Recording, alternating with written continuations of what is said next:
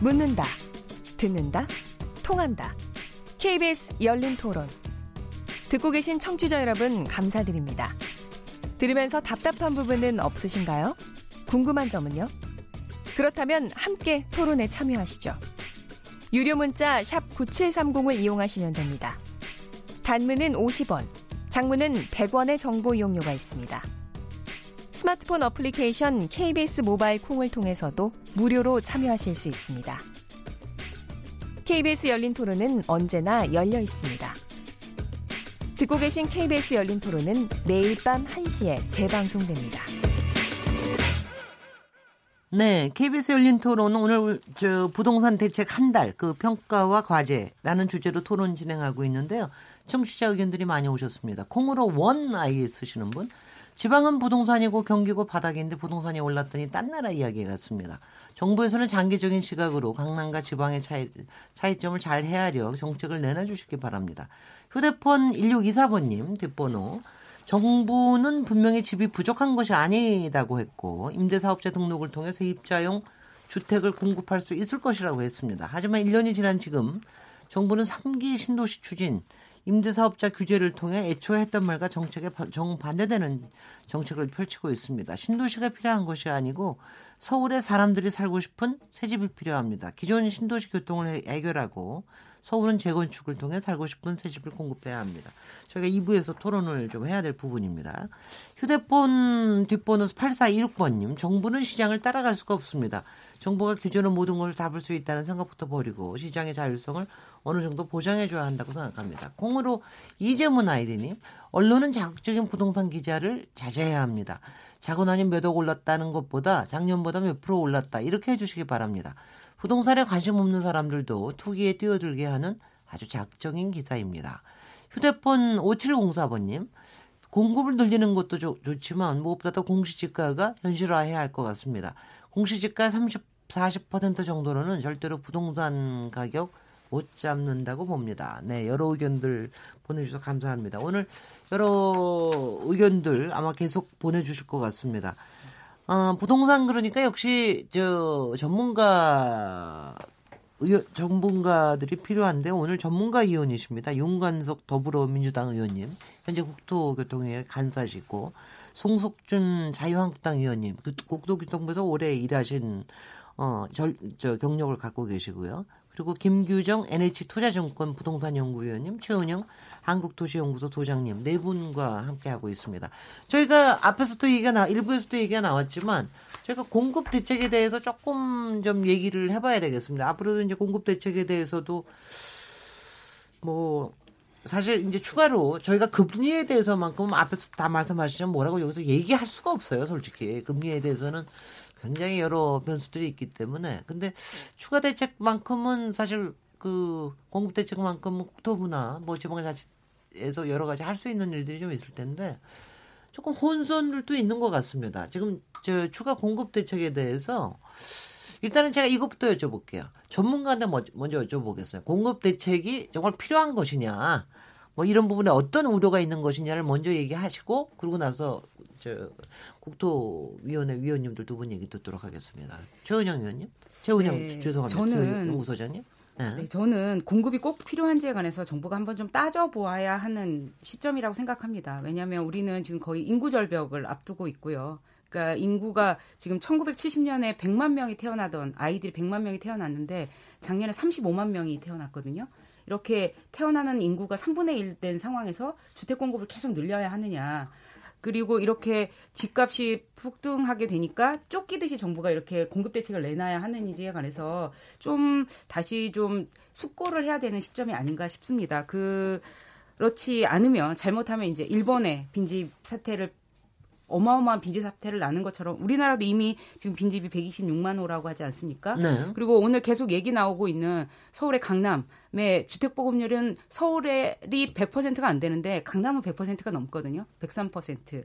그래서 이게 지금 수요와 공급에 의해서 이렇게 주택 가격이 형성되는 것이 아니기 때문에 공급을 통해서 이 문제를 해결하겠다. 특히나 지금 인구 가구가 굉장히 급격하게 변화하는 시점에서 이렇게 그 대규모 주택 공급을 하는 건 매우 조심 해야 되고 숙고를 하, 할 필요가 있다고 생각합니다. 저는. 저 강남의 103%라고 하는 거는 네. 지금 현재 살고 있는 주민 수, 가구 수, 가구 수, 가구 수 대비 주택 네. 수가 네. 103%다. 네, 그게 강남 구만 얘기하시는 예, 예. 겁니까? 강남 아니면 구만입니다. 강남 구만. 서초구나 서초구 뭐 송파구 이른바 강남권이 어떻습니까? 그러니까 100% 가깝고요. 네. 그게 정말 재미있는 것은 뭐 해운대구, 네. 대구, 수성구 이렇게 주택 가격이 높은 데일수록 그 주택 보급률이 높아요. 그런데 네. 그렇, 그렇지만 실제로 자가율은 굉장히 낮죠. 네. 자가율은 한 64%밖에 안 되죠. 서울은 42%고요. 네. 강남은 34%밖에 아, 안 됩니다. 30%밖에 안 되죠. 34%라는 건 사실은 아까 뭐 강남에 투기 수요만 있는 건 아니라고 하시지만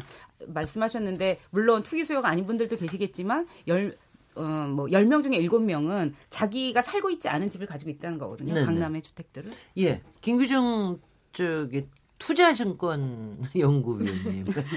그렇지만 공급이라는 게 뭐 이미 110%를 달성을 해도 여전히 공급이 어느 정도의 안정적으로 들어오지는 않으면 시장은 항상 불안해지는데 어떻게 보고 계십니까? 공급 부분에 대해서.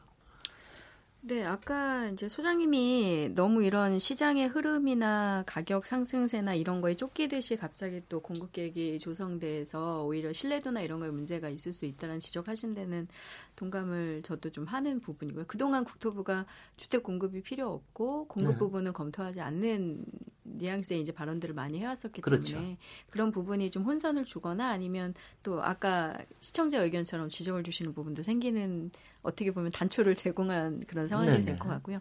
근데 이제 수요자들이 사실 여기서 투기적으로 아니면 투자의 목적으로 주택을 투자하는 사람들이 있냐 없냐 아니면 그게 옳다 그르다를 말하는 거는 좀 논의하기도 어렵고 좀 쉽지 않은 얘기일 것 같고요. 근데 실제로 시장에서는 이미 이제 이런 주택 상품들도 서울의 주요 지역에 고가 주택 같은 것들을 투자 자산처럼 여기고 이제 투자하는 수요자들의 심리나 인식들이 많이 형성이 됐다라는 부분은 조금 고민해 볼 필요가 있는 것 같습니다. 저희가 뭐 원론적으로 투기적인 수요 억제나 이런 얘기를 하고는 있지만 실제로 그게 100% 지금 차단될 수 있는 어, 그런 자산 시장이냐에 대한 고민도 저는 최근에 조금 하고 있는 상황이고요. 네. 그냥 단순하게 물어보신 공급 부분을 말씀하신다면 그런 것들이 이제 복합되면서 서울 수도권 포함해서 지방도 역시 구도심의 주요 지역에서 좀 좀더 주거 환경이나 이런 것들이 좋은 새 주택, 특히 최근에는 뭐 비중이 워낙 높아진 아파트가 절대적으로 수요가 많은 게 사실이죠. 그래서 네. 이런 아파트들을 요구하는 수요자들 또 투자자들 포함해서 전체적인 수요는 어, 굉장히 좀 아직 공급을 요하는 수요가 있다라고 판단이 됩니다. 그게 뭐 실수요든 투기든 투자 수요든 뭐 다 있다라고 본다라고 하면 공급 부분은 수요자들이 좀 보유를 원하는 지역에 좀 효율적으로 공급하는 부분들이 좀 필요해 보이고요. 저는 그런 방향에서는 기존의 구도심들에서 주택을 공급해내는 방안들을 모색하는 게 어, 좀더 이제 수요자들의 needs도 맞출 수 있는 방안이라고 개인적으로는 좀 판단을 하고 있습니다. 네.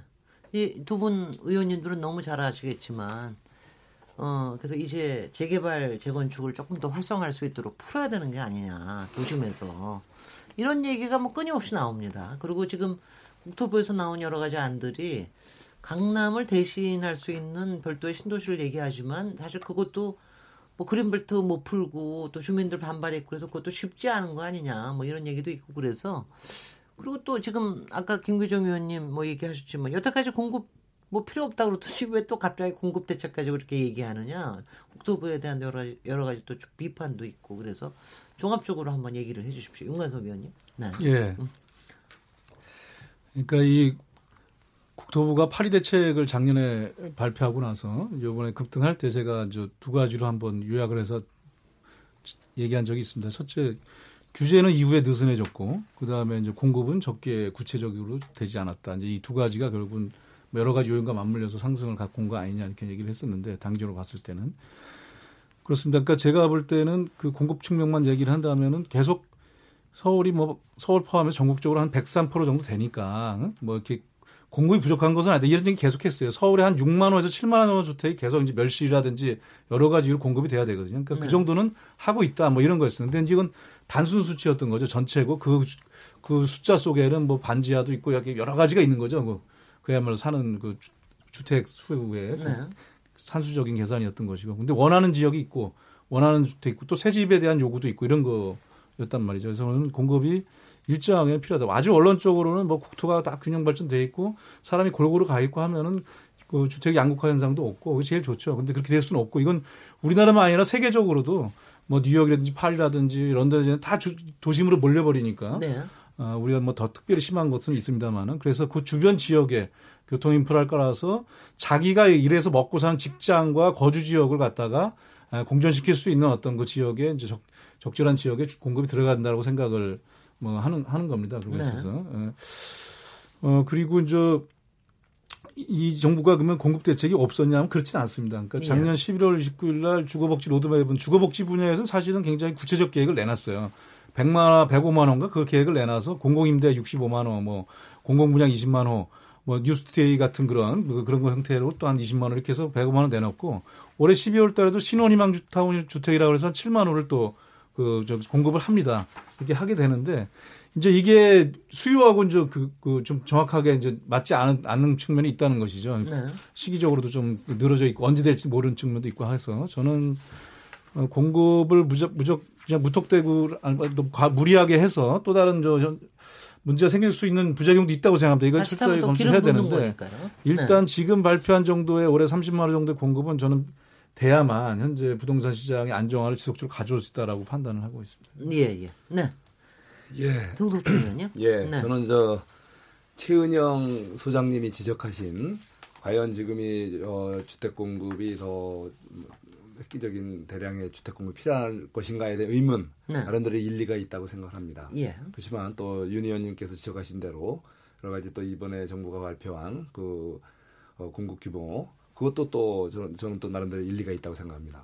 저는 중요한 것은 어, 시장에 그 우리 그 경제 주체들이 납득할 만한 또 그분들이 또 신뢰할 만한 수준의 정부의 일관성이 있고 확실한 어떤 그 투명한 그 저 부동산 정책이 좀 필요하다고 생각을 합니다. 네. 예. 다시 말해서 어 앞으로 예를 들면은 양질의 주택 공급이 얼마든지 필요한 곳이면은 어 원활하게 공급될 수 있도록 정부가 각종 규제 완화라든가 또 여러 가지 시책을 통해서 할 것이다. 그래서 충분히 그런 어, 여유, 그런 토지를 어, 여러 가지 이런 형태로 지금 확보하고 있다. 이거를 알려주고 네. 실제 네. 그런 필요한 지역에서 급등 지역에 대해서 신속하게 공급이 원활하게 이룰 수 있도록 지원을 해주고 규제를 완화해주고 이렇게만 한다면은 사실상 우리 주택 시장에 이번에 이렇게 이 정부 들어와서 급등하는 현상은 없을 거라고 저는 생각을 합니다. 자 그런데 지금 분명히 과거보다도 현 정부 초에 주택 재고 물량은 지난 박근혜 정부 시작 때보다는 훨씬 늘어났습니다. 네. 예. 과거보다 계속 늘어났어요. 그동안 그동안 늘어난 게 있으니까. 늘어났는데 네. 또 주택 보급률도 이제 수치가 좀 조금씩이나마 늘어왔고요. 그런데 왜 이런 급등 현상이 왔는가? 이거를 저 분석을 해야죠. 으흠. 한 제가 한번 과거를 비교해 보니까요. 어, 노무현 정부 시절에 그때 많이 올랐어요. 초기에 초기에 그 17개월 지금 이번 그 저 문재인 정부 출범 어, 최근까지 9월까지 한 17개월하고 비슷한 정권 초기에 주택 상승 상황을 보니까 노무현 정부 초에 9.0% 9.06%가 오르고 네. 이명박 정부 때 5.86%가 올랐습니다. 네. 그리고 오히려 박근혜 정부 때는 0.69%로 굉장히 안정된 어, 이제 추세를 보였어요. 네. 그런데 이번 이 정부 들어서 어 12.58%가 올랐다는 거죠. 음. 자, 왜 그럴까요? 바로 우리는 그 이 문재인 정부 들어와서 저 정권 초부터 이렇게 집값이 뛰기 시작하는 원인을 찾아서 거기에 적합한 해법을 내야 된다고 생각합니다. 네. 자, 그 부분에 대해서는 뭐 여러 가지 그 견해가 있을 수 있겠지만 그동안에 민주당이라든가 그동안에 이제 지난 어, 정부 때 그 야권에 계시던 분들이 지속적으로 어 그런 얘기를 했어요. 택지 개발, 예, 과도한 택지 개발은 환경을 훼손하고 어, 오히려 이렇게 어, 토건적 소위 말해서 주택 건설 내지 건설업체들은 어, 토건적이라 해서 이 사람들은 아주 그 과도한 개발로 자기 이익을 취하는 아주 그런 안 좋은 인식을 갖고 접근하면서 앞으로 이제 우리가 새 정부가 되면 그런 어떤 이제 도시 재생이라든가 기존의 주택을 오밀조밀하게 잘 어, 이렇게 가꾸어서 어, 과도한 개발로 인한 개발 이익을 또 이렇게 어, 일부 개발업자들에게 그 돌아가게 하는 그러한 것보다는 이제 기존의 그, 그 주택 재고량을 잘 제대로 잘 어, 활용해서 네. 어, 좀 살기 좋은 도시를 만들겠다. 이런 것이 이제 주택 공약, 이, 이 문재인 정부 출범의 공약이라든가 여러 가지에도 반영이 돼 있거든요.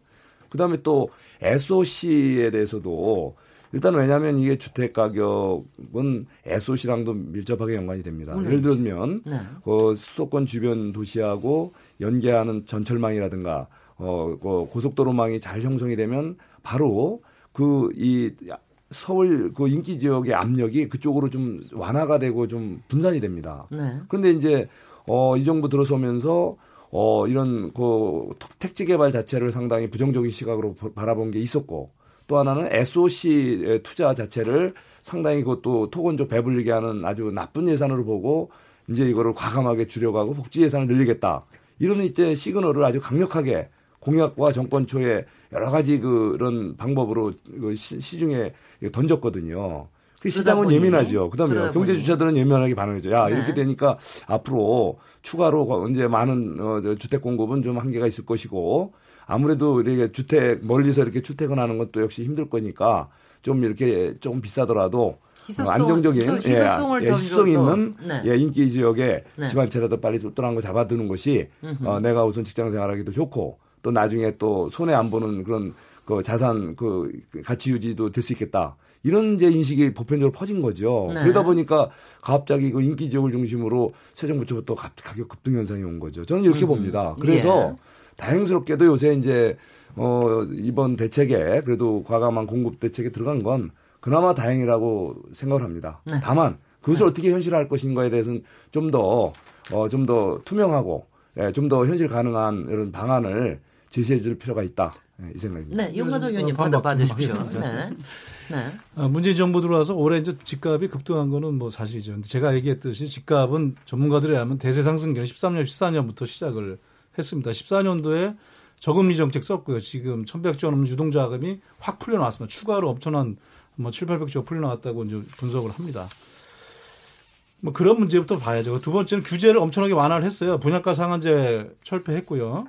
어, 그다음에 대출 규제 다 낮춰버리거나 거의 철폐 수준으로 해버렸습니다. 이러면서 경제부총리 당시 최경영진 부총리가 빚내서 집 사라 이렇게 한 겁니다. 그 그렇게 반박하도록 빚내서 집산 사람 지금 좋아한다. 그럼 우리나라가 다 투기장이 되는 거죠. 그렇게 가면은 저는 그런 것에 유산이 현재까지 와 있다. 그럴까요? 그걸 인정해야 된다고 보고요. 어, 다만 이제 그 지금 얘기하는 그 주택 공급의 방식에 대한 문제도 과거에 이명박 정부 때 뉴타운으로 대규모 개발한 거 아닙니까? 뉴타운 예. 방식들 막 대- 때려보시고 새롭게 하고 정착민들 거의 다 대부분 입주하지 못하고 정주하지 못하고 빠져나가고 집값 올라버리고 또 투기자본 들어오고 이런 거 아니겠습니까? 그 똑같은 방식으로 이번에 공급을 늘려라. 결국 강남의 재개발 재건축하라는 것인데 과연 그게 이제 그러면 그다 다 좋은데 뭐 저는 새 집 욕구도 있다고 생각을 해요. 소득도 있고 재산도 어느 정도 있는 사람들이 30년 넘었잖아요. 지금 대부분 다 일기 신도시도 30년 넘었습니다. 네.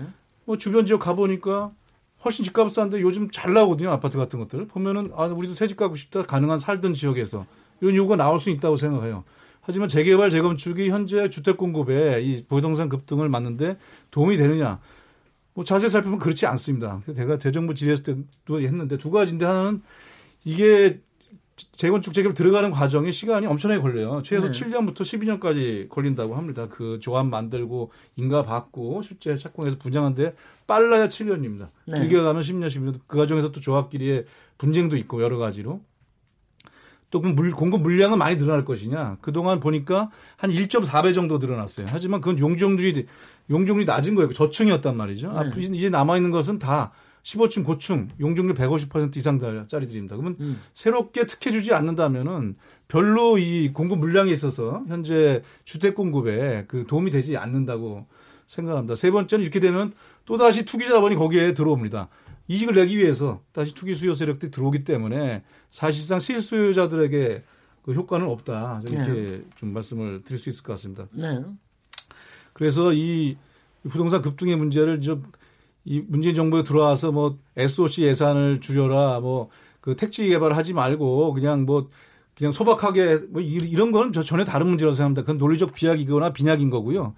뭐 휴먼타운 이런 거 하죠. 그 도시 재생 과정에서 뭐 대규모 뉴타운의 후유증들을 없애기 위해서 주민 주민 맞춤형 친화형으로 해갖고 만들어 나가는 도시 재생 사업은 지금도 뭐 가로주택 정비 사업이라든지 이렇게 해서 LH가 진행하는 것들이 네. 공공 개발에서 있는 것이고요. 어, 그 SOC 예산이 뭐 줄어들었다 이런 부분은 뭐 이번에 대정부적인 국감에서 제가 질의할 때 보셨겠습니다만은 이 SOC에서 줄이는 건 16년도 박근혜 정부 때 중기 재정 계획에 이미 들어가 있는 거예요. 왜냐하면 이제 평창 올림픽 때 평창 올림픽 때 시설 인프라 네. 만드는데 투자됐던 거에 대비하니까 자꾸 이렇게 되는 네, 네. 거고요. 네. 줄이라고 했던 것은 지방 가 보면은 이 뭐 거의 도로 차 안 다니는 도로들 갖다가 뭐 중복해서 투자했던 이런 것들이 있습니다. 그리고 영남 쪽에 또는 지방에 무리하게 가져가서 불용된 예산이 뭐 어마어마하게 많이 나왔기 때문에 그런 것들에 대한 어떤 반작용을 이뤘던 것이고 저는 어, 국민 생활에 필요한 SOC들은 해야 한다고 봅니다. 지금 뭐 필요한 도로라든가 뭐 이미 그 너무나도 교통 체증 발생하고 있는 KTX 문제라든가 뭐 이런 데 된다고 생각하고요. 그 다음에 주택 공급 문제에 있어서도 적기에 적시에 공급하기 위해서 어, 필요한 택지 개발들은 해야 된다고 생각하고 SOC가 또 일자리하고 연결돼 있기 때문에 저는 적극적으로 정부가 예산을 늘려야 된다고 봅니다. 지금 네. 줄여야 된다고 얘기하는 것은 토건족이라 이런 것도 사실 전에 있었거든요. 4대강 대표적인 거 아니겠습니까? 4대강 톰공사에서 수많은 비리가 있었고 뭐 사실상 효과도 없었고 뭐 이런 것처럼 그 토건족을 위한 토건 예산 이거를 줄이자는 것이죠. 예. 네. 저기 반론 송국준 의원님 반론 듣고 전문가 저기 분들 얘기 듣고 2부 마, 저 마무리하도록 하겠습니다. 송수준 의원. 예. 네. 우선 근데 저 지금 조금 전선을 넓히셔서 자꾸 넓히시면 안 됩니다. 송덕준 의원님. 네. 4대 강제선이라서 한 말씀 드리고 싶은데. 예. 네. 예. 사실은 어, 넓히지 마, 마십시오. 예, 예. 요거는 뭐 예. 주택, 예, 예. 다행히 SOC 예산 확충에 대해서 네. 공감하신다니까 예, 네. 정말 다행이라 생각합니다. 네. 예, 저도 어, 기본적으로 어, 지방에 가면은 어, 과잉 공급된 SOC 많습니다. 사실 음. 고추 말리는 도로, 예, 네, 또 네. 제대로 수요가 없어서 텅 빈 철도, 네.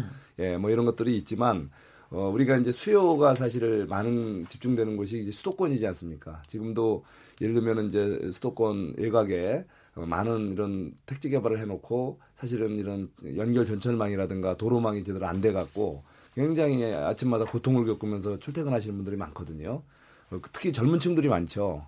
예, 그런데 그분들이 그렇게 고통을 받는데 우리가 수도권에 이렇게 SOC 다시 말해서 그 연결 도로망을 확보하고 연결 전철망을 확보하려고 하는데 돈이 들어갑니다. 네. 근데 그 예타를 해보면 예타가 잘 안 나와요. 그렇죠. 그 우리나라 예타 제도가 굉장히 왜곡되게 지금 운영되는 거죠. 지방에는 가점을 줘서 텅 빈 그런 지역에서도 할 수 있게 해놓고 이 저 수도권 지역에는 우리 온 국민이 느끼지 않습니까? 매일 출퇴근하면서 예, 그리고 지방에서 계시는 분들이 또 경조사 때문에 서울 오셨다가 웬 수도권 주변 이렇게 그냥 어, 맨날 혼잡으로 이렇게 고통을 받는데 네. 거기 아까 제가 말씀드린 대로 연결 도로망만 조금 이렇게 좀 보강 보강만 해줘도 사실은 굳이 도심 내에 많은 주택 공급을 안 해도 예, 그 일각으로 자유롭게 출퇴근이 좀 편하고 쾌적하게만 할 수만 있다면 음. 어, 분산 효과가 있거든요. 그래서 그쪽으로 충분히 그, 이, 그 주택 수요를 좀 저렇게 분산시켜서 어, 서로 이렇게 이제 지역 균형 발전도 도모하면서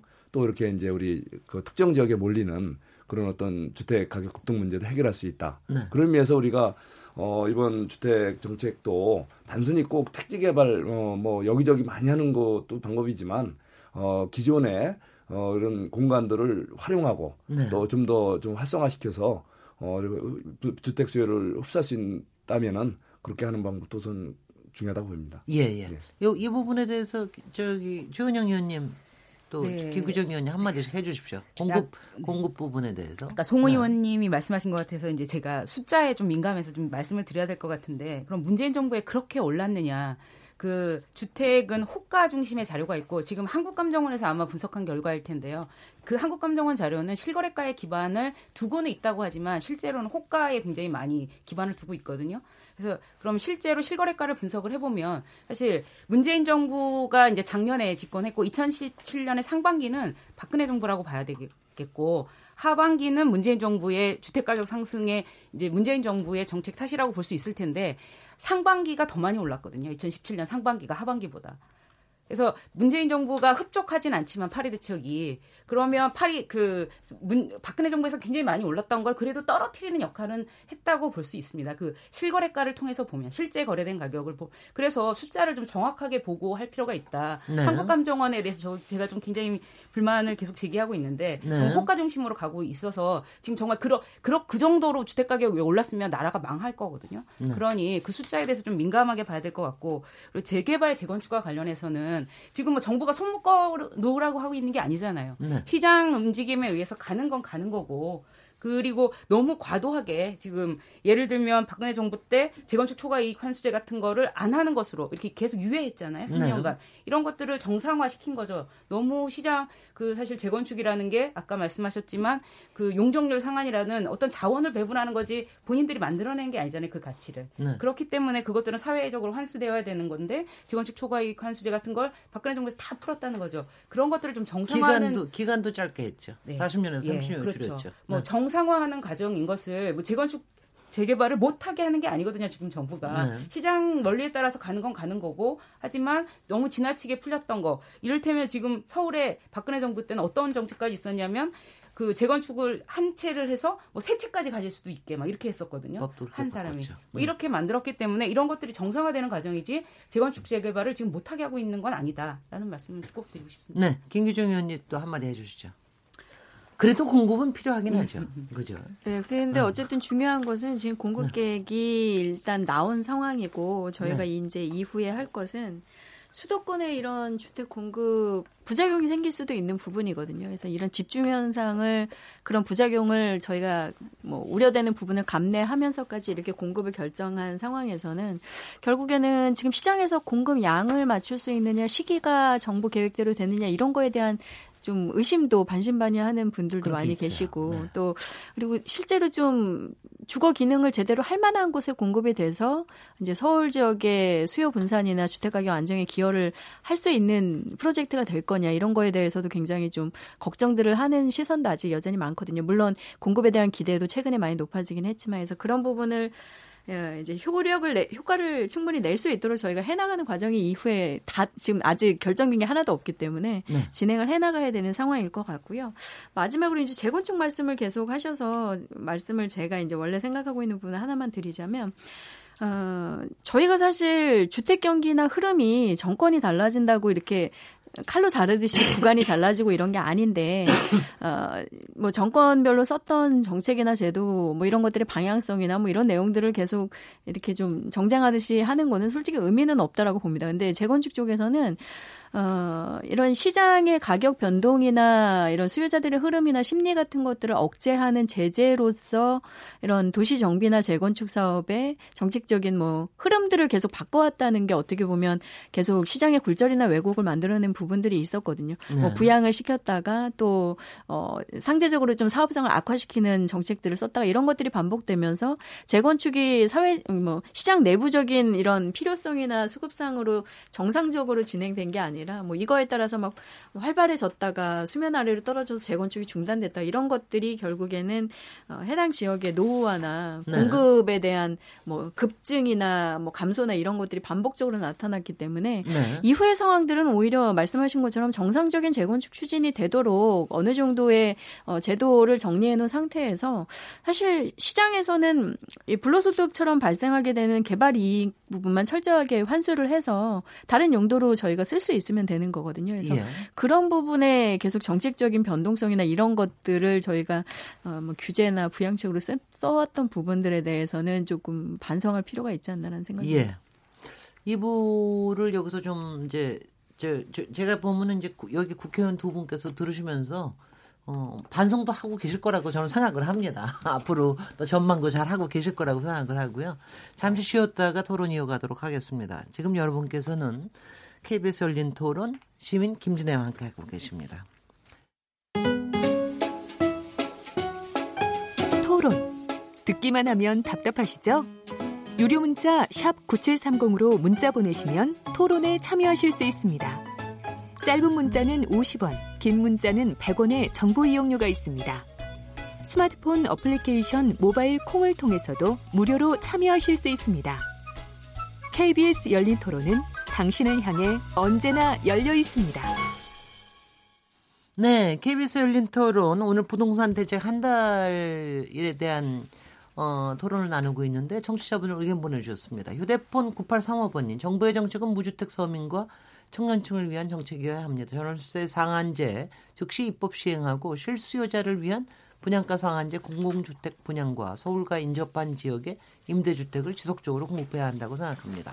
휴대폰 2762번님, 용인 수지 근처로 이사 온 지 2년 8개월 됐습니다. 근데 비규제 지역이 이, 이곳이 1년 전 3억 1, 2천 하던 아파트가 지금은 6억대가 됐습니다. 갭 투자가들이 들어와 살기 어, 들어와서 시작됐다는 말도 돌았지만 이곳에 사는 사람들의 가장 큰 걱정은 여기서 밀리면 또 어디로 가야 되나 걱정이 많습니다. 부동산 문제는 강남 사고만의 문제가 아닌 듯 싶습니다. 네. 휴대폰 0434번님, 청주 사는 사람입니다. 미분양 주택이 쌓이는 거 맞습니다. 문제는 인구 유입이 없는데도 자꾸 신규 주택을 분양하는 것이 미분양 적체의 원인이라고 봅니다. 수, 요에 맞춰서 주택 허가를 내주면 좋겠습니다. 수도권이 들썩이면 연쇄 반응으로 전국이 덩달아 들뜨는 것 같습니다. 휴대폰 4867번님 부동산 정책의 근본 목표가 무엇인지 여야 의원들은 정확히 알고 정책의 방향을 잡아주면 좋겠습니다. 이전 정부 탓, 현 정부 정책에 대한 비판만 하지 말고 협치를 좀 해주시기 바랍니다. 콩으로 정선화 아이디님, 부동산 관련한 얘기들이 매체들과 보수 진보에 따라 관점과 주가, 주장이 극도로 다르다는 생각이 듭니다. 무주택자들은 어떤 내용을 중심으로 미래에 대한 계획을 짜야 할지 더 고민이 되는군요. 네, 저희가 공공주택, 임대주택에 대한 얘기도 이제 한번 별도로 한번 또 잡아봐야 되겠다는 생각도 듭니다. 계속해서 토론 이어가겠습니다. 우리 저희 마지막에 지금 시간 얼마 안 남아서 어, 지금 국토위 위원님 두 분이 나오셨으니까 국토위 안에서 또 부동산 관련 정책으로 지금 얘기가 되고 있는 또 다른 대책들이 있지요. 가령 예컨대 앞에서도 정치자분들이 얘기하셨지만 분양가 상한제라든가 이런 부분들 얘기하고 있는데 어떤 이슈들이 있습니까, 용관석 의원님? 예, 부동산 관련해서는 뭐 현재 이제 가격과 관련해서 시장 안정화 는 대책들이 이제 일차적으로 가장 주요 현안으로 이해가 되고 있고요. 뭐 방금 사회자님도 말씀하셨던 저 공공주택들의 비중을 높여가는 것들, 뭐 공공임대나 공공분양 이런 예, 부분들 예. 사실 저 지난 정부에서 공공분양을 LH가 하지 않게 했었거든요. 이제 그런 것들도 좀 어, 시작해야 되는 거 아니냐 이런 지적도 좀 뭐 있었습니다. 그리고 뭐 일부 의원님들은 이제 분양가 상한제라든지 그 다음에 이제 상한제라든지 또 뭐 분양 원가 공개라든지 후분양제라든지 이런 얘기도 하고 있습니다. 근데 이제 어, 물론 이것도 좀 필요한 대책이긴 합니다. 이것도 다 풀었어요. 규제를 갖다 14년도인가 제 기억으로는 그렇게 풀어온 건데 근데 이제 분양원가 공개는 사실을 지금 이제 법사위에 올라가 있습니다. 작년에 우리 국토위에서 법안소에 통과를 시켜서 글쎄. 분양 공개를 안 했던 건 아닌데 항목 공개입니다. 정확히 얘기하면은 음. 한 11개가 12개 항목 공개를 60여 개로 널, 널리자는 거고요. 그건 사실 시행령의 개정으로도 가능한데 네. 법을 해서 올라가는데 법사위에 지금 현재 그 정확히 얘기하면은 야당 자유한국당 반대로 지금 잡혀 있는 상황이어서 네. 정부 측에서 이 부분은 그러면 이제 시행령 개정을 통해서 하겠다 이렇게 하고 있는 건데 이제 요즘은 이제 원가는 사실은 거의 토지가에 의해서 그, 그 구, 규정이 되기 때문에 네. 막 그렇게 큰 차이가 있을 거라는 생각하지만 일단 저는 뭐 동양 원가 항목 공개는 필요하다고 생각을 하고 있습니다. 그리고 네. 이제 상한제 이것도 뭐 도입될 필요가 있고요. 후분양제 부분은 이제 다만 이제 공공 분야 공공 쪽은 좀 일부 좀 하겠다는 건데 이게 이제 주택 시장이나 건설 쪽에 미치는 영향이 크기 때문에 아, 이 부분에 대해서는 뭐 정부는 계속 좀 대책을 검토하고 있다고 그렇게 답을 하고 있습니다. 전세 계약 갱신권이라든가 이런 거는 어, 이쪽 사안이 요거는 아니죠. 그, 요거는 저기 뭐야 그 법 법사위 사안입니다. 법사위 이게 사안이죠. 계약 관계이기 때문에 당시에 네. 당시 그 당시 도입될 때 이 계약 갱신 청구 계약 관계 부분에 있어서는 이게 이제 법사위의 법을 개정 법사위에서 그쪽 해야 근데, 됩니다. 근데 그쪽에서는 어느 정도나 진행이 되고 뭐 그래서 서로 서로 조정을 해서 이쪽으로 넘긴다고 이제 얘기를 하는데 아직까지 안 되고 있고요. 네. 어, 19대 말에 민생특위에서는 여야 합의로 계약갱신 청구권과 이제 전월세 인데 상한제 이거는 도입하는 거를 이제 의견을 냈는데 그랬었습니다. 법 개정은 뭐, 뭐 그때 위원실수 네. 모르겠는데 법 개정 못했어요. 못했고 네. 20대 때도 전반기에 민생특위가 했습니다. 그래서 이것을 주요하게 냈는데 어, 일단은 그 고, 개정 권한에 법의 개정 권한은 이제 법사위 쪽에 있습니다. 예. 법무부가 하고 있기 때문에 네. 이 부분에 대해서 논의는 많았습니다만은 네. 요것도 일단 뭐 야당들의 반대가 있습니다. 그러니까 어떤 뭐 임대 임대차 시장에 어떤 영향을 준다. 임대 시장에 오히려 상승시킬 수 있다라고 얘기를 하는데 그건 묶어놓고 하면 가능하다고 생각을 하는데 어, 일단 그 부분에 대해서는 여기 국토위에서 논의되고 있지는 않습니다. 예, 예. 송석준 의원님은 어떻게 보고 계십니까? 네, 네. 지금 뭐 나와 있는 의견들은 굉장히 많아요. 근데 이게 하반기 저 국토위에서 진행될 논의들이 어떤 거라고 보십니까? 어, 저는 뭐 오늘 논의된 내용들이 또 다시 또 재판으로 또 계속 나오지 않을까 생각이 듭니다. 네. 우선 사람들의 인식의 차이, 예, 철학의 차이가 굉장히 중요하다는 생각이 들어요. 예. 네. 우선 뭐 제가 좀 아까 말씀하시던 걸 연장해서 좀 말씀드린다면은 네. 어, 그, 많은 우리 여당 의원님들은 어, 이번 문재인 정부 초기에 집가 이런 주택 가격 급등 현상을 보고 어, 바로 그 지난 정부 박근혜 정부 때 빚 내서 집 사라. 그리고 과잉 또 저금리로 인해서 과잉 유동성 그것이 결국은 지금의 어, 이, 이 정부 초에 부작용 나타났다 이렇게 말씀을 하세요. 네. 근데 그건 저는 너무 무책임한 말씀이라는 생각이 듭니다. 예, 우리가 가격이라는 것은 말이죠. 어, 선행적일 수도 있고 후행적일 수도 있어요. 예, 그렇지만 시장은 현명하고 시장 경제 주체들은 어, 단순히 과거의 정보에만 의존하는 게 아닙니다. 미래 상황을 보고 그거 예측을 해서 저 구매 행위를 한다든가 그것이 또 가격으로 나타나는 거죠. 근데 뭐 과거 저 정부의 뭐 소위 말해서 저금리 기조를 유지하고 뭐 집사라는 여러 가지 그 저 이런 과세 이런 정책을 했다. 자 그런 거에 대해서 그 책임 떠넘기는 거는 너무 책임한 게 자, 아까 제가 말씀드린 대로 이제 이 정부 들어서 앞으로 어, 주택 공급이 좀 많지는 않을 것이다. 이런 어떤 예상을 하면서 주택 가격에 이게 나타나는 겁니다. 우리가 그거를 외면하고 과거 정부 탓하는 것은 오히려 현명한 정책을 안 하겠다 이런 얘기랑 비슷하거든요. 그래서 음. 저는 절대 우리가 이렇게 시중에 가격은 가격은 누가 조작해낸 게 아닙니다. 시장의 자연스러운 현상에서 나타난 거. 그걸 우리가 왜 그랬을까를 분석을 해서 그거를 바로 잡기 위한 노력을 해야죠. 네. 그래서 한 예를 듣겠습니다. 어, 박근혜 정부 초에 어떻게 해서 그렇게 집값이 안정됐을까? 이게 저는 가격에 주는 영향은요. 예, 선행적으로 영향을 주는 게 있고 후행적으로 영향을 주는 게 있어요. 근데 네. 선행적으로 영향을 주는 건 물량적인 것이 그렇고 음흠. 후행 어, 선행적으로 영향을 주는 거는 그 기대에 의한 거죠. 네. 예를 들면 MB 정부 때 굉장히 그 당시는 소위 민간 부문에서는 반칙을 한다 싶을 정도로 정부와 공공부문이 공공부문에서 이 그린벨트라든가 이런 데를 많이 풀어서 사실은 예, 보금자리 주택 굉장히 공급을 많이 해냈어요. 네. 그러다 보니까 그게 이제 재고가 시차를 두고 어, 박근혜 정부 초에 나타난 거죠. 그러다 보니까 공급 물량이 풍부해지니까 집값은 당연히 안정될 수밖에 네. 없죠. 네. 그런 이제 과거 물량이 이 이제 시차 효과를 이제 세, 그 다음 정부에 나타난 거죠. 네. 예. 그래서 안정이 된 거고. 다만 지금 이제 이 정부에 들어와서 이렇게 급등하는 것은 어, 뭐 이제 물량은 아마 그 박근혜 정부 때도 사실은 박, 그 MB 정부에 대한 반성으로 어, 과잉 그런 그, 그 공급은 문제가 있다라는 측면에서 그 과잉 공급을 사실 자제하고 그게 이제 어쩌면 좀 안정적인 저 수급이 조정되는 과정이었죠. 예. 네. 근데 어쨌든 예, 이번에 그 오늘 이제 논의가 이제 앞으로 이제 하반기 우리 우리 국토위에서 뭐가 이제 문제가 될 것이냐. 이제 저는 음. 어, 이 부동산 시장을 바라보는 이제 이 시각 이거를 우리가 어떻게 할 것인가. 바로 거기에서 여야가 서로 이제 어떤 공통된 어, 접점을 찾아가야 된다고 생각을 합니다. 네. 예, 다시 말씀드리면 지금 부, 동산 시장을 어떻게 볼 것이고 거기에 참여하는 경제지수들의 행태를 어떻게 볼 것인가. 네. 예.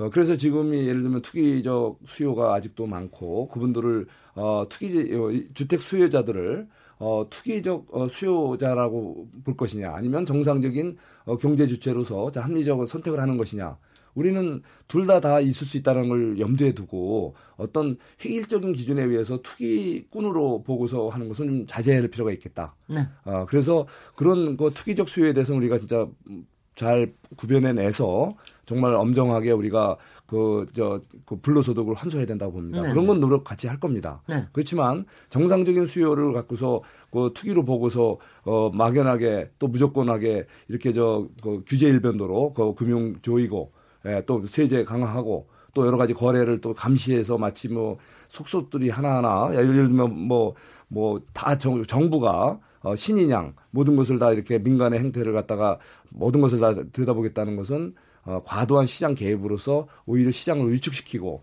어, 정상적인 어떤 어, 주택 공급도 또 억제하게 돼서 결과적으로는 어, 우리 부동산 시장을 더 혼란을 갖고 오고 네. 왜곡을 갖고 올 수 있다. 좀 그런 어, 말씀을 드리고 싶습니다. 예, 그, 예. 런 논의가 아마 우리 여당 의원님들하고 네. 특히 아마 이제 지금 말씀하신 분양가 상한제라든가 후분양제, 음흠. 분양가 원가, 원가 어, 분양 원가 그 공개제 이걸 갖고서 아마 계속 논의가 있을 것 같습니다. 그런 얘기가 예. 분명히 나눠질 것 같습니다. 예. 그리고 저 여당 의원님들도 귀를 또 잘 기울이셔야 될 테고요. 시장이 여기서 발언하지 마십시오. 그럼 발언하고 아, 제가 그런데 마지막에 기회를 한번 더 드리겠습니다. 지금 여, 여전히 그, 저 국토교통위에서 뭐 사실 하반기에도 굉장히 많이 진행이 되겠습니다만은 또 국민의 입장에서 굉장히 흥미롭게 지금 보고 있는 게 그 남북이 이번에 11월 달 말에 철도와 도로 그 아마도 착공식을 여는 거로 돼 있는 거로 합의를 한 거로 아는데 이것도 국토위에서 상당히 관심을 갖고 있을 거라고 보이는데 지금 그 부분은 어 이른바 남북 경협에 관련된 이런 부분 입법에 관련된 건 어떻게 보고 계시는 조금 여기 나오신 김에 좀 얘기해 주십시오. 예. 김관진 네. 9월 18일 날 그 평양 공동선언 때 이제 그 합의 사항이죠 두 정상 간에 그래서 연내에 철도와 도로 착공식을 갖겠다 이렇게 했습니다. 딴 거는 조건이 붙었는데 이건 조건도 없이 이렇게 얘기를 했어요. 예. 최근에 고위급 회담에서 어, 연내 착공식에 대한 얘기가 또 언급이 돼서 구체화되고 있고 11월 말 12월 초로 얘기를 하고 있습니다. 저는 뭐 굉장히 그 남북 간의 경협을 만들 수 있는 그런 중요한 진전이라고 생각을 합니다. 이 철도 도로가 이제 서로가 요구하는 거에 맞게 그 빠른 속도 진행된다면은 어, 경협의 근거지가 되고 또 남북 간에 그 서로 간의 신뢰도 높일 거라고 생각을 하고 또 남측의 경제 효과도 클 거라고 봅니다. 이렇게 하니까 다 두 가지가 이제 문제가 됩니다. 하나는 유엔 제재가 있는 대북 제재가 네네. 있는데 그게 안 걸리냐 이런 문제인데 제가 알기로는 정부 측에서 그 이 대북 대북 제재에 관련해서 이미 다 협의하면서 진행하고 있는 거로 알고 있습니다. 그래서 예를 들면 공동 조사라든지 뭐 연구라든지 뭐 시글간 이런 거는 아마 제가 알기로는 제재에 들어가지 않는 거로 알고 있습니다. 뭐 사실상 그 북측의 철도나 도로를 잘 연구 요즘 기술이 많이 발전돼 있기 때문에 철저한 조사만 해도 준비의 절반을 줄인다는 겁니다. 공기라든지 이런 것들에서 그 표준화 작업이라든가 뭐 이런 것들이 필요하기 때문에 그리고 어 과연 연내 열릴 수 있겠냐 이런 것은 9월 18일 합의 이후에 있었던 건데 최근에 고위급 회담에서 11월 말 12월 초까지 나왔고 심지어는 사회자님 얘기대로 뭔가 날짜도 잡힌 거 아니냐 공개만 그렇죠. 하고 있을 뿐이지 네. 뭐 이런 얘기가 나온 거로 봐서는 연내하는 거로 저는 뭐 어, 보고 있고요. 어, 제재 문제는 아까 말씀드린 대로 계속 협의하면서 하고 있기 때문에 일부 언론에서는 뭐 미국 측에서 속도 조절을 요구했다고 하는데 과연 그것이 이제 이 어떤 그 조사 연구 착공식까지를 얘기를 하는 것인지 뭐 저는 충분히 협의하면서 진행할 수 있고 이 부분에 대해서는 보다 우리는 국익 중심으로 또 경협의 시작이라고 보고 어, 대단히 좀뭐그좀큰 구상과 미래를 보고 적절할 필요가 있다고 봅니다. 네, 네. 네, 송덕준 의원님. 자유한국당, 자유한국당 입장은 어떠십니까? 예, 저는 뭐 어, 개인적으로도 그렇고 우리 당 입장에서도 어, 남북 경협은 어, 필요하다고 보고 또 우리가 가야 될 방향이라고 봅니다. 아, 다만 어, 우리가 어, 좋은 목표와 방향 어, 정책도 어, 현실적으로 가능한 어, 그런 방식으로 가야죠. 예, 괜히 구호만 앞서고 어, 결국은 현실적으로 그걸 이행이 안 되면은 오히려 국민 신뢰만 깨지고 오히려 그 국정 운영에 혼선만 오잖아요. 예, 그래서 그런 의미에서 저는 어, 우리 그 남북 교류 협력을 위해서는 그 한미 동맹 관계 네. 또 주변 국가의 그런 관계를 우리가 좀 잘 예민한 부분은 잘 다시 한번 분석해서 우리가 협조를 미리 구할 부분은 구해가면서 서로 이제 어느 정도 가능한 방안을 만들어야 될 것이고 그리고 특히 우리 내부적으로 저는 어 정부에서 너무 앞서간다. 아, 정부가 지금 어차피 그 모든 것이 그 이렇게 그 국정을 운영을 하다 보면은 예산 통과라든가 또는 어 법률 제, 제도적인 어떤 협조가 되려면 국회하고의 이런 협치 어, 국회와의 또 협조는 절대적입니다. 네. 근데 지금 보면은 뭐 판문점 선언부터도 어 성의 있게 어 그것이 어떤 과정을 통해서 나왔고 어 그것을 어떻게 그 국회 동의를 얻는 과정에 어떤 여러 가지 노력이 있어야 되는데 지금 막연하게 그냥 그 동의해달라 던져놓고 뭐 여론몰이 하듯이 이렇게 하니까 국회하고의 좀 관계가 상당히 알겠습니다. 좀 아직 매끄럽지가 않아요. 그래서 알겠습니다. 그런 의미에서 네. 좀더 어, 국회하고 좀 이렇게 어, 협의를 해가면서 또 국회 동의를 얻는 모양을 좀 더 다듬어서 그렇게 할 필요가 있고 또 주변 국가 특히 그 한미 동맹 관계는 또 남북 관계에 있어서는 또 절대적으로 중요한 어떤 비중을 차지하기 때문에 그 부분도 좀 더 사전에 조율을 통해서 좀 매끄럽게 같이 어좀 그, 사전 네. 조율을 해가면서 했으면 좋겠습니다. 예. 두 분 위원님께 좀 의견을 시간을 드리다 보니까 3부에서는 전문가분들께 얘기를 못 듣는데 마지막 그냥 발언으로 한 50초 정도씩 하셔가지고요. 이번 것도 하반기 국토위에서 또 특히 국회에서 꼭 좀 이루어졌으면 하는 부동산 관련 정책들 이런 거 한 50초 얘기해 주시고요. 마지막에 한 20초씩 짧게 의원님들한테 얘기 마무리 발언 듣겠습니다. 네, 최은영 소장님부터. 네. 네. 그 하여튼 주거 정책에서 가장 중요한 건 주거 복지고 세입자 대책이라고 생각합니다. 가장 어려운 사람들을 먼저 챙겨야 되는 측면에서 국토위에서 세입자 대책들 아까 이제 전월세 상한제 계약갱신 청구권 얘기가 나왔는데요. 네. 그런 분들을 그런 부분들을 좀 잘 챙겨 주시기를 바라고 그리고 아까 이제 공시 가격이 지금 너무 그 어떤 형평성이 없거든요. 강남의 네. 아파트들은 50% 시세 대비 이런 상황이고 강북의 아파트들은 70, 80% 이런 상황이어서 이런 형평성을 좀 조속히 그 개선해 주시고 그리고 주택 임대차 시장 정보 시스템이라는 걸 정보가 정부가 계속 얘기를 하고 있고 그래서 임대소득 과세를 정상화하겠다 내년부터 이 얘기를 하고 있는데요. 네. 이런 것들이 차질 없이 이루어질 수 있도록 국회에서 잘 신경 써주시기 바랍니다. 네, 김규정 의원님. 네. 네, 일단 9.13 대책이 한 달 뭐 어느 정도 시장에선 반응을 끌어내고 있는데 시장에서는 연말에 금리 인상이나 아니면 공급 계획 나올 때까지 좀 지켜보자라는 입장이 많습니다. 그래서 적어도 한 내년 하반기 정도는 돼야 뭔가 변동이나 이런 걸 보일 걸로 예상들을 하니까 지금 나와 있는 정책들이 조속히 좀 어, 국회에서 통과되고 정리될 부분은 돼서 실제로 뭐 작용을 할 수 있도록 해주셨으면 하는 바람들이 있을 것 같고요. 일단은 최근에 정책들이 강남, 서울의 집값 안정 이런 데 주목을 하다 보니까 저희가 음. 계속 좀 관심을 어, 정권 초기에 가졌던 뭐 구도심 정비 같은 도심 재생 부분이라던가 아니면 공공주택 공급 계획들도 나오긴 했지만 사실 속도는 굉장히 더딘 상황이에요. 임대주택 네. 공급이나 이런 부분들. 그래서 그런 것들에 좀 균형감 있는 정책 진행 같은 것들을 이후에는 좀 해나갈 수 있도록 다들 노력과 협조를 좀 해야 될 것 같습니다. 예, 좋은 말씀입니다. 네, 20초, 30, 25초. 마무리 발언, 인강선. 예, 9.13 대책은 일단 효과가 네. 있습니다. 그래서 네. 이걸 지속하기 위해서 말씀 주신 대로 공급 대책 어, 약속드린 대로 적기에 잘 마련될 수 있도록 저희도 정부 측과 최대한 그 노력을 하겠습니다. 그리고 방향은 명확합니다. 투기 수요는 근절하고 억제하겠습니다. 그리고 실수요자는 보호하겠습니다. 그리고 그 맞춤형 대책 세우고 어, 특히 이제 말씀 주신 그런 세입자, 약자, 주택 약자들에 대해서 대책들 뭐 세워나가겠습니다. 남북 경협 관련해서 철도와 도로 연결은 우리의 경제적으로도 큰 이익이고 퍼주기가 아니라 평화와 경제 효과를 퍼오기라는 것을 명심해서 저희가 네.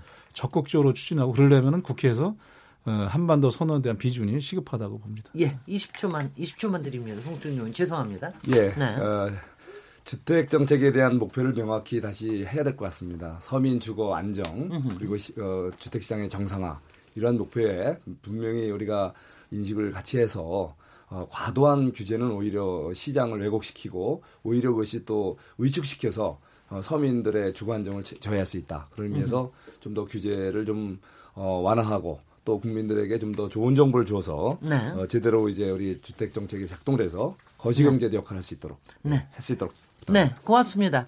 어, 들으셔서 아시겠습니다만 굉장히 국회의원님들이 열심히 하십니다. 이런 열심히 하신 만큼 성과가 있기를 기대하고요. 저는 내일 7시 20분에 다시 토론에 돌아오도록 하겠습니다. 네 분께 인사드릴 기회도 없어서 죄송합니다. 소개드릴 기회가 없어서 죄송하지만 어, 오늘 감사했습니다. 감사합니다. 네, 감사합니다. 감사합니다. 감사합니다. 네.